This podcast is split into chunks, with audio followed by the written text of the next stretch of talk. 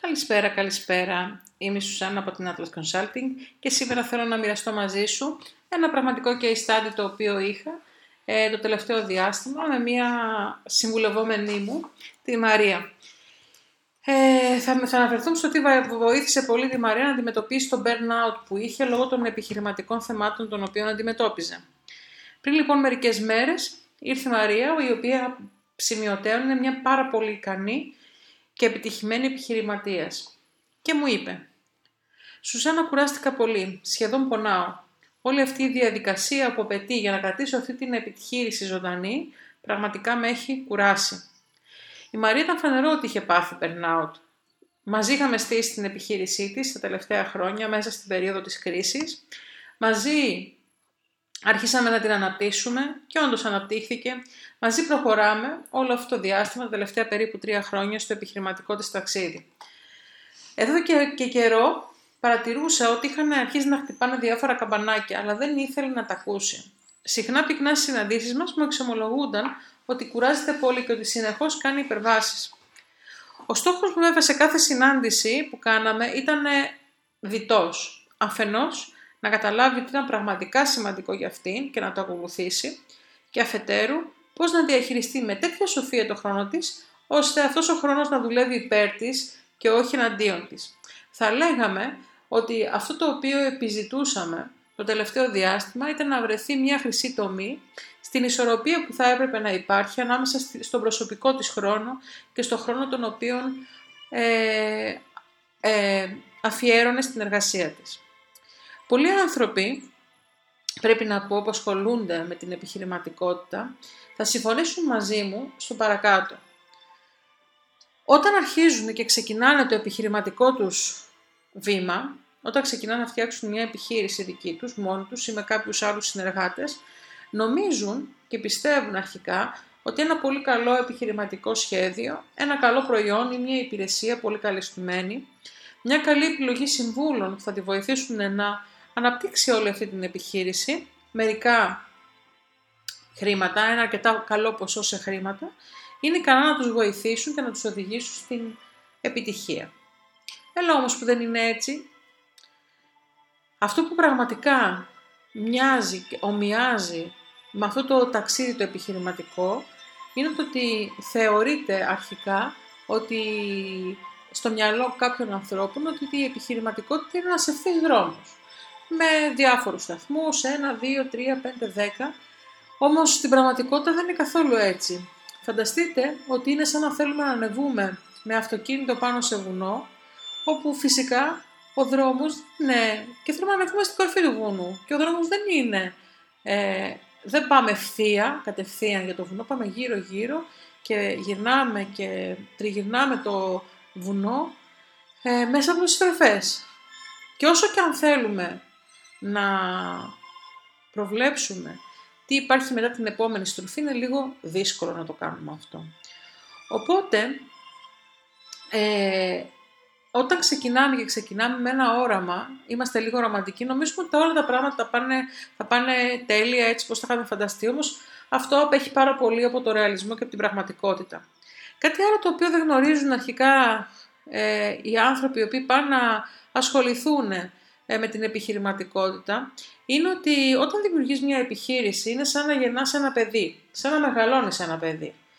Και αν, το, αν πάρουμε αυτή την ε, παρομοίωση και τη βάλουμε στην πραγματική ζωή, θα αναρωτιόμασταν, υπάρχει αλήθεια κάποιος πατέρας ή κάποια μητέρα που δεν έχει ξεβολευτεί για να, για να κάνει, για να μεγαλώσει ένα παιδί; Δεν νομίζω. Οπότε όταν ξεκινάμε μια επιχείρηση και καθ' όλη την πορεία της, Ερχόμαστε πολύ συχνά αντιμέτωποι με αυτόν τον πόνο που περιέγραψε και η Μαρία όταν ήρθε, να με, όταν ήρθε στη συνάντησή μας. Ερχόμαστε αντιμέτωποι με τον πόνο, με την αντικσότητα, με τα προβλήματα που είναι κάθε φύσεως προβλήματα καθημερινότητας, είτε οικονομικά, διενέξεις μέσα στην ίδια την επιχείρηση, ε, λάθος αποστολές, ε, ε κακή συνεννόηση με προμηθευτές, ένα σωρό πράγματα τα οποία μπορούν να συμβούν σε οποιαδήποτε σε πραγματικό χρόνο σε, σε κάθε επιχείρηση. Όμως κομμάτι της διαδικασίας της επιχειρηματικής εξέλιξης και της πρόοδου είναι να μπει σε αυτή τη διαδικασία του πόνου, να πέσεις και να ξανασηκωθείς, να λυγίσεις και να σηκωθείς ξανά όρθιος, να αποτύχεις για να φτάσεις πιο κοντά στην επιτυχία. Αυτή, αυτός είναι ο πραγματικός δρόμος. Αυτό το δρόμο που δεν το λένε πάρα πολύ. Νομίζουν ότι η επιχειρηματικότητα είναι σπαρμένη με ανθοπέταλα. Δεν είναι έτσι. Στρωμένη με ανθοπέταλα. Δεν είναι έτσι. Τι είναι λοιπόν αυτός ο πόνος που αισθανόμαστε όταν περνάμε μια αντικσότητα, όταν έχουμε μια δυσκολία; Θα, θα κάνω μια παρομοίωση την οποία τη λέω και στη ζωή μου. Όταν, όπως, όταν έρχεται ένας άνθρωπος στον κόσμο, έτσι και όταν, έρχεται, όταν δημιουργείται μια επιχείρηση, είναι σαν να έχουμε μπροστά μας ένα άμορφο μάρμαρο. Για να πάρει λοιπόν μια μορφή και να γίνει άγαλμα, θα χρειαστεί και τη σμήλη, και το σκαρπέλο, και τη ράσπα και το τρυπάνι για να μπορέσει να πάρει μορφή. Αυτή λοιπόν η μεταμόρφωση της επιχείρησης αλλά και του ίδιου του επιχειρηματία μέσα σε αυτή τη διαδικασία μερικές φορές πονάει ή μάλλον μας βγάζει από αυτό που λέμε ζώνη της άνεσής μας, το comfort zone. Η επιχειρηματική μας ζωή λοιπόν στην πραγματικότητα τι είναι, είναι μια εναλλαγή ανάμεσα σε αυτά τα, τα χτυπήματα που κάνει ο Σκαπανέας για να δώσει μορφή σε αυτό το άμορφο μάρμαρο και από την άλλη πλευρά στην ευγνωμοσύνη και στο θαυμασμό για το αποτέλεσμα που γευόμαστε. Όποιο και είναι αυτό το αποτέλεσμα, οι μικρές μας νίκες, οι καθημερινές μας στιγμές επιτυχίας, τα κέρδη τα οποία αποκομίζουμε, τα επιτεύγματα, τα βραβεία, οι καλές συνεργασίες, όποια και αν είναι λοιπόν αυτό το αποτέλεσμα, η επιχειρηματική μας ζωή είναι πραγματικά αυτό, αυτή η εναλλαγή ανάμεσα σε αυτά τα χτυπήματα, σε αυτό το πόνο που αισθανόμαστε και στην ε, ε, αίσθηση ότι καταφέραμε να κάνουμε κάποια πράγματα στο αποτέλεσμα το οποίο βλέπουμε. Αυτό που μένει όμως από όλο το ταξίδι είναι η αξιολόγηση των γνώσεων και των εμπειριών μας και η αποκωδικοποίησή τους που διαμορφώνει ουσιαστικά αυτή την οδό που όλοι θέλουμε να πάρουμε, αυτό που λέμε την οδό της επιτυχίας. Για να πάρει δηλαδή η επιχείρησή μας μορφή, υπόσταση, χαρακτήρα, αληθινές αξίες, επιτυχία και πάνω απ' όλα ανθρωπιά. Διότι τι να την κάνω, τι να, τι να την κάνεις, μια πολύ επιτυχημένη επιχείρηση αν δεν εξυπηρετεί πραγματικά τον άνθρωπο. Είτε εσωτερικό πελάτη είτε εξωτερικό πελάτη.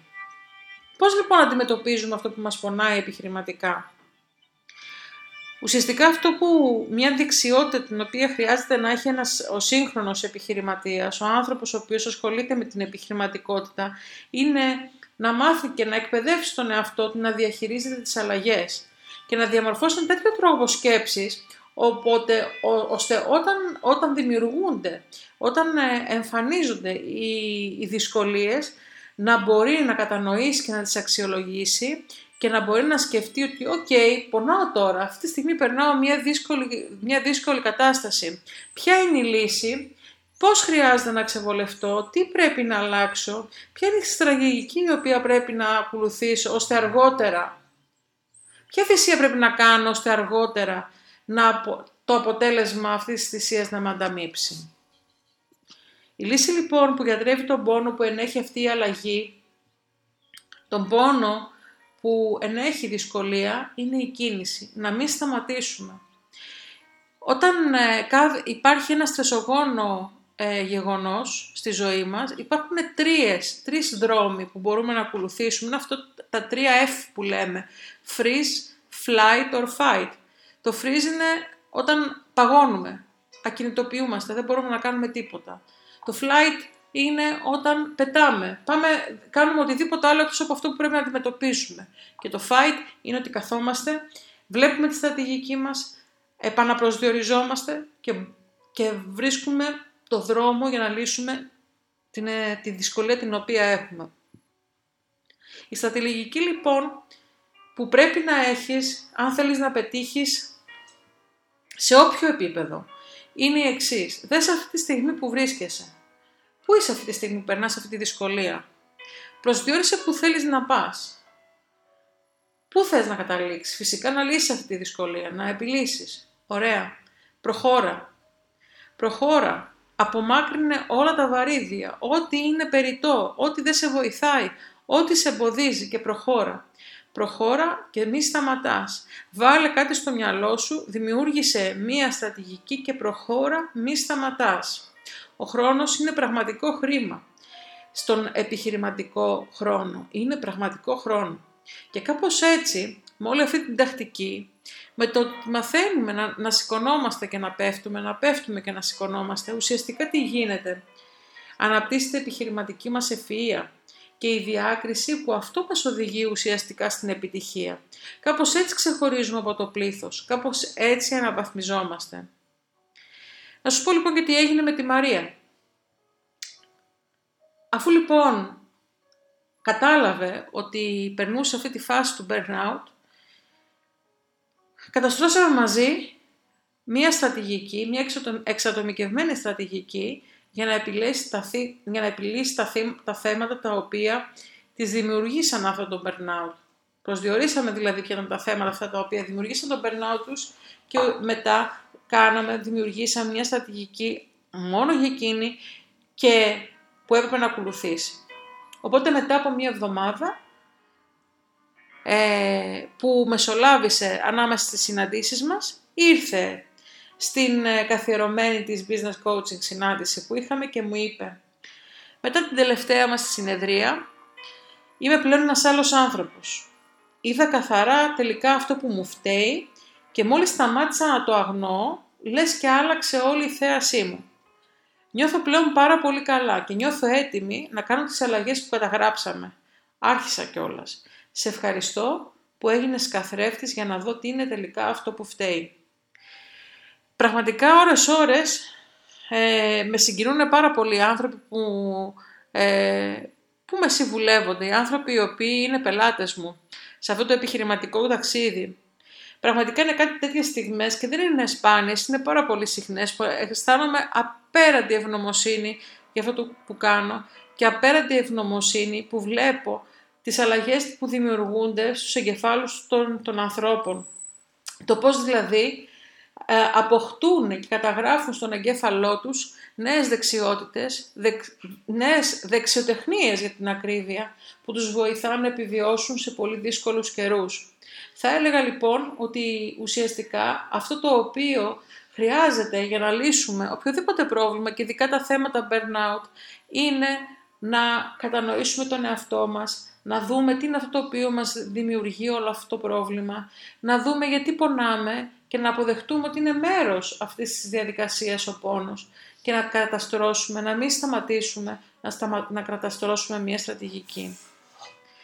Σου εύχομαι μέσα από την καρδιά μου να έχεις μια υπέροχη μέρα, μια υπέροχη εβδομάδα, ένα πολύ καλό και καρποφόρο μήνα και να μην ξεχνάς να θυμάσαι πάντα ότι είσαι εσύ ο δημιουργός της πραγματικότητάς σου. Σε χαιρετώ. Γεια χαρά.